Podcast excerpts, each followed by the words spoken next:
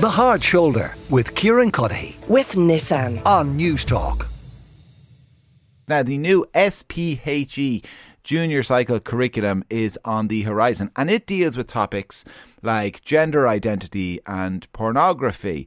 And in advance uh, of it coming on stream, a public consultation was carried out. Uh, the National uh, Council for Curriculum and Assessment uh, uh, contracted this consultation and it flagged a number of issues. Uh, one was a concern about the level of opt out that might happen and how that opt out would be managed. In other words, parents who don't want their children being taught in school about some aspects of gender identity or pornography or whatever it happens to be. Mary Creedon is with me. She's an SPHE teacher and coordinator. She's a member of the Irish Education Alliance and a member of the Parents' Rights Alliance. Mary, you're welcome to the show. Oh, T- tell me a little bit, first of all, before we kind of express opinion about whether it's right or wrong, tell me a little bit about the curriculum and how it is changing. Uh, hello, Kieran. Thanks very much for having me on.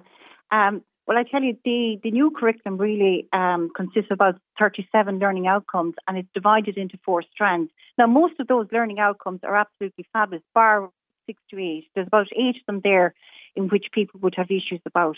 Okay. Now, originally, um, the the gender ideology section of it is not um, is not a standalone section. It's actually integrated, and this is causing huge concern to people.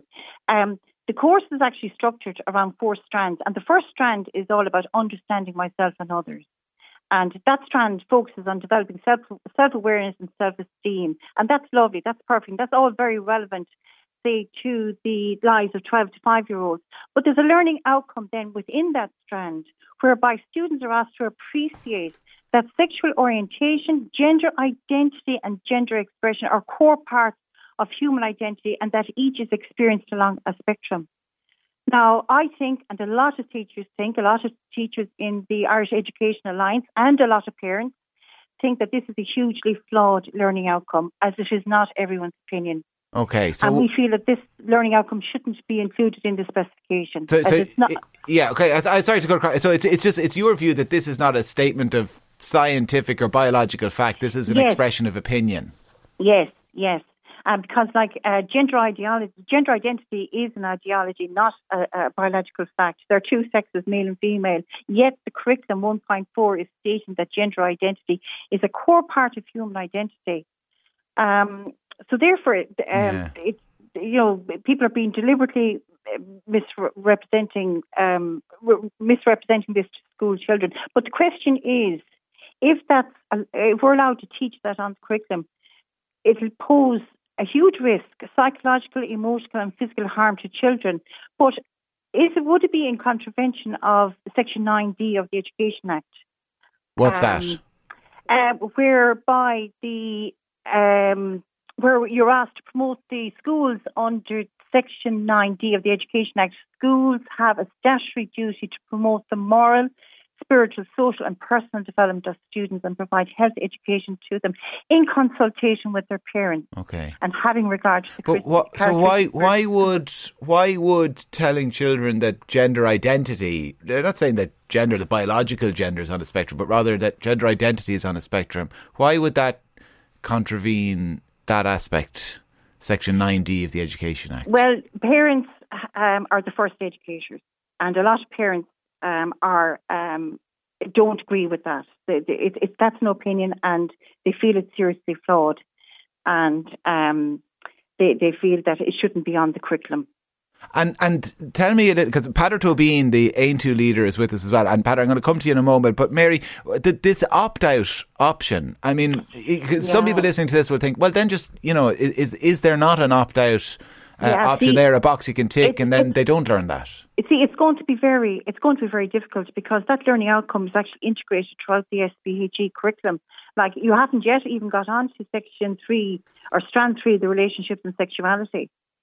So it's just going to make it more difficult for schools um, to allow children to opt out, and it, it's every parent's right to have their child opt out. Okay, so so this is infused into different aspects of the curriculum. Very hard to Yeah, to kind of yeah. sit out just for this bit and to Yeah, absorb yeah. the rest of the uh, Take curriculum. a huge Li- amount of planning. Yeah. Well, listen, stay with us there, uh, Mary. Peadar Toibin, as I say, is with us. Peadar, have you concerns about this?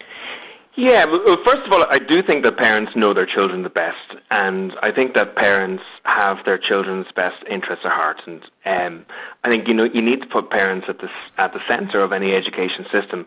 Uh, I do agree uh, with Mary there that you know um, it, it should always be based on science, and you know the issue of gender ideology is incredibly controversial, and unfortunately, it's become a really heated and you know. Um, you know, debate. Like, you know, you see what's happening to J.K. Rowling, for example, in relation to these issues. You know, just for stating that a woman is a female adult.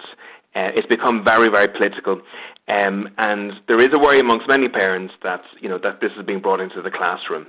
Um, you know, there's, you know, in this country at the moment, there seems to be a policy by the state of gender affirmation, and in the likes of Britain, for example, in Tavistock, what we've seen is that you know, where we have just gender affirmation and you know children aren't given help in relation to understanding why they might have, um, you know, uh, is concerns about their identity, uh, gender identity, um, that you know that leads to difficulties. It leads to children taking steps in terms of you know uh, hormone treatment, uh, potentially you know um, operations or surgery, uh, and in many cases, you know, children can actually just go through a phase and come out the other side of the phase and what we have then is, is children who have you know been altered radically yeah, but, um, because of you know that gender affirmation theory.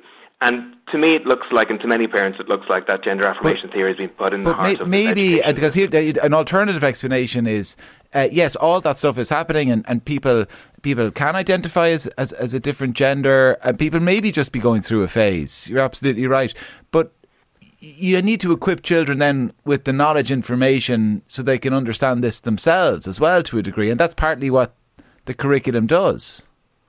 Well you know th- th- this is, ha- this is happening whether it be a phase or not in, in each particular case. I mean that that has to be dealt with and discussed in a case by case basis but at least the curriculum acknowledges that the conversation is happening. Yeah, so for example, many children might feel that they have a different uh, gender or suffer from gender dysphoria uh, for many many reasons. Um, you know, autism can have you know an input into uh, children's understanding of of their gender. But what happens is if you don't give a child the proper supports uh, in terms of psychiatric supports, psychology supports, um, educational you're not actually sports. dealing with the cause of, of the issue. No, I know, but I, but I just but, but I suppose what I'm getting at is is is some people might suggest that the new curriculum could be described as one of the supports you say is needed, in that it's an well, educational it, support. It just equips them with information. But those supports are not in the in, in, the curriculum as we see them. What what's there at the moment is simply gender affirmation uh, in relation to these issues, um, and you know, like there's big like the, the, you know the experts themselves don't agree with this issue, and I think it's it's very very you know um, it's it's it's not responsible for the department, I believe, to go down a route which is an ideological route without the scientific basis uh, because we owe our children uh, due diligence in terms of you know what journey we bring them on uh, in their in their understanding of these issues, and without those supports, you know we could have a situation where many children could could suffer significantly uh, as a result of um, you know uh, this journey that they're being brought on. You know the the issue as well that many parents have is around pornography too. Um, now, personally, I've been on speaking with you yourself that we need to do a lot more as a country to stop pornography being being uh, targeted at our children, um, and it's inc- quite incredible that children are consuming pornography at a very young age, as young as ten years old in, mm. in certain circumstances. Um, but there, there is a worry about uh, some parents feel, well, how how is it going to be dealt with? You know, if children are taught that you know pornography is dangerous, that it leads to um, you know, sexual violence. It can lead to gender-based violence. Well, that's a that's a positive thing in the education system. We we should be equipping our kids to yeah. understand that. But there will be other people who would have a view over ethical pornography or potentially benign pornography, that maybe children can use pornography positively. Um, and there would be a worry that, you know, that would be the, the element in, in how it's discussed. And, and for example, I've heard people speak on the radio um, from this background to say that, you know, kids could study, let's say, the script of a pornographic film to understand what pornography yeah. is about. And again, for many parents, you know, I don't, I don't think there's that. much danger, is there, of Irish teachers in Irish classrooms telling kids that pornography is benign. It's it's it, this is it's like I suppose I'm making a similar point to uh, the gender affirmation point or the gender fluidity point. Is, is, this not about, as you say, recognizing it's happening and children are accessing it and equipping them with the information, like that they know this is not real life? Okay, so so what, what I would say to all of those things, right, that kids need to know about them. But the point of the matter is, it's the framework of the ethos or the ethics in which they're communicated is the key point here. Mm. And for me, my worry is that the the um, the NCCA curriculum doesn't allow for that type of, let's say, pluralism. You know, to allow for differences in, te- uh, in parents' views. So, for example, we live in a pluralist state. There is a polar- polarity of views around these issues. But my worry is that the state is creating a uniform ideology in our education system okay. and therefore not giving parents a chance uh, to make a decision in relation to it. And even to opt out of the particular class is very difficult because it's ingrained across the whole curriculum. All right. Well, listen, Peadar, thanks for your time. Peadar Toibin is the Aontú leader, TD as well. Mary Creedon was with us. She's an SPHE teacher and coordinator and a member of the Irish Education Alliance and the Parents' Rights Alliance. The Hard Shoulder with Kieran Cuddihy. With Nissan. Weekdays from 4 on Newstalk.